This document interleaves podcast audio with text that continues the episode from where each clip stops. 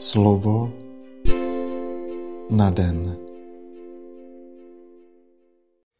Začátek knihy proroka Daniela.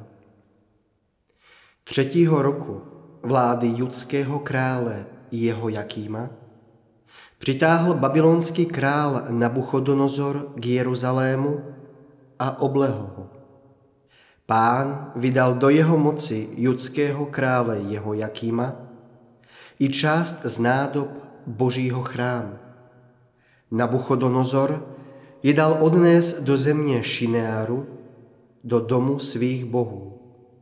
Nádoby dal uložit do pokladnice svých bohů. Král poručil nejvyššímu komorníku Ašpenazovi, aby přivedl z izraelských synů z královského nebo šlechtického rodu Jinochy, kteří by byli bez vady, půvabné postavy, vnímaví pro všechnu moudrost, schopní vzdělání, přístupní vědám, kteří by mohli konat službu v královském paláci. Měl je naučit chaldejskému písmu a jazyku. Král jim též určil na každý den stravu z královských pokrmů i z vína, které sám pil. Měli být vychováváni po tři roky a po jejich uplynutí měli vykonávat službu před králem. Z judovců byli mezi nimi Daniel, Chananiách, Mišael a Azariách.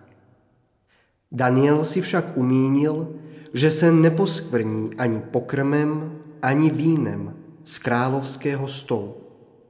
Žádal proto nejvyššího komorníka, aby nebyl nucen se poskvrnit. Bůh vzbudil u nejvyššího komorníka milost a přízeň pro Daniela. Nejvyšší komorník však řekl Danielovi, bojím se jen svého pána, krále, který vám určil pokrm a nápoj. Když uvidí, že jsou vaše tváře hubenější než ostatních jinochů, kteří jsou s vámi stejného stáří, uvalíte před králem vinu na mě. Daniel řekl tedy dozorci, kterého nejvyšší komorník ustanovil nad Danielem, Chananiáhem, Mišaelem a Azariáhem. Nuže učiň zkoušku se svými služebníky po deset dní. Ať je nám dávána zelenina k jídlu a voda k pití. Srovnej pak naší tvář s tváří jinochů, kteří jedí královský pokrm a podle toho, co uvidíš, jednej se svými služebníky. On jim tedy vyhověl v té věci a zkusil to s nimi po deset dní. Po uplynutí deseti dní se ukázalo, že lépe vypadají a lépe jsou živeni než všichni jinoši, kteří požívali královský pokrm. Dozorce tedy rozkázal odnášet jejich příděl pokrmu a vína a dával jim zeleninu.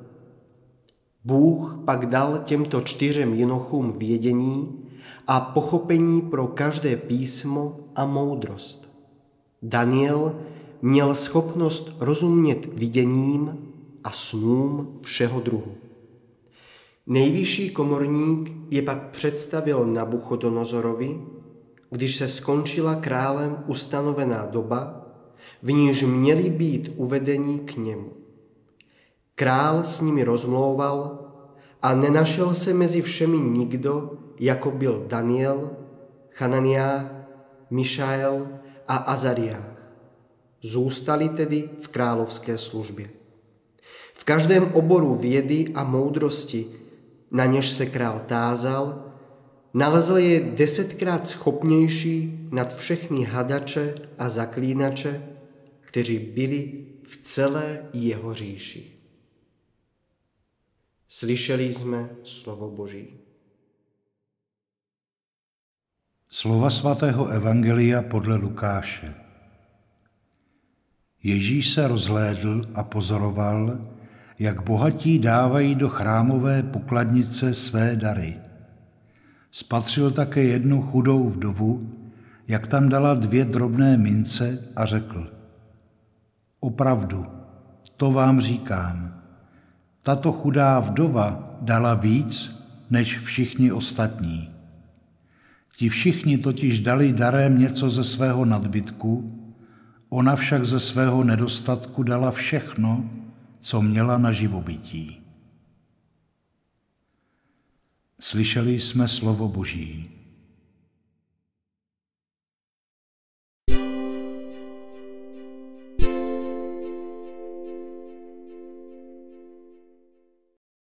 Pane, dej mi moudrost, abych dokázala správně hodnotit věci i události, abych dokázala rozpoznávat pravou hodnotu toho, co vidím.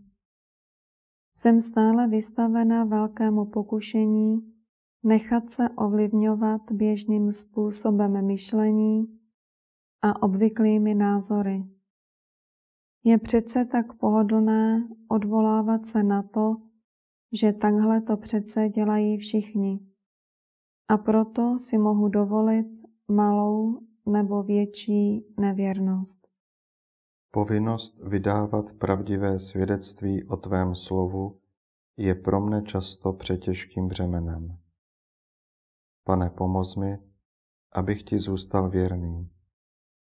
Často se bojím, že když budu věrně zachovávat tvá nařízení, tak mne to učiní slabým v očích tohoto světa.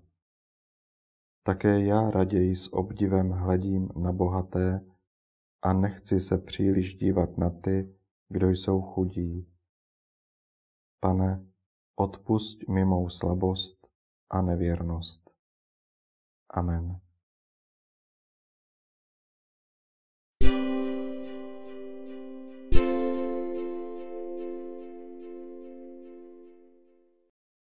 Dnes si často opakuj a žij toto Boží slovo. Ona však ze svého nedostatku dala všechno, co měla na živobytí. Slovo na den.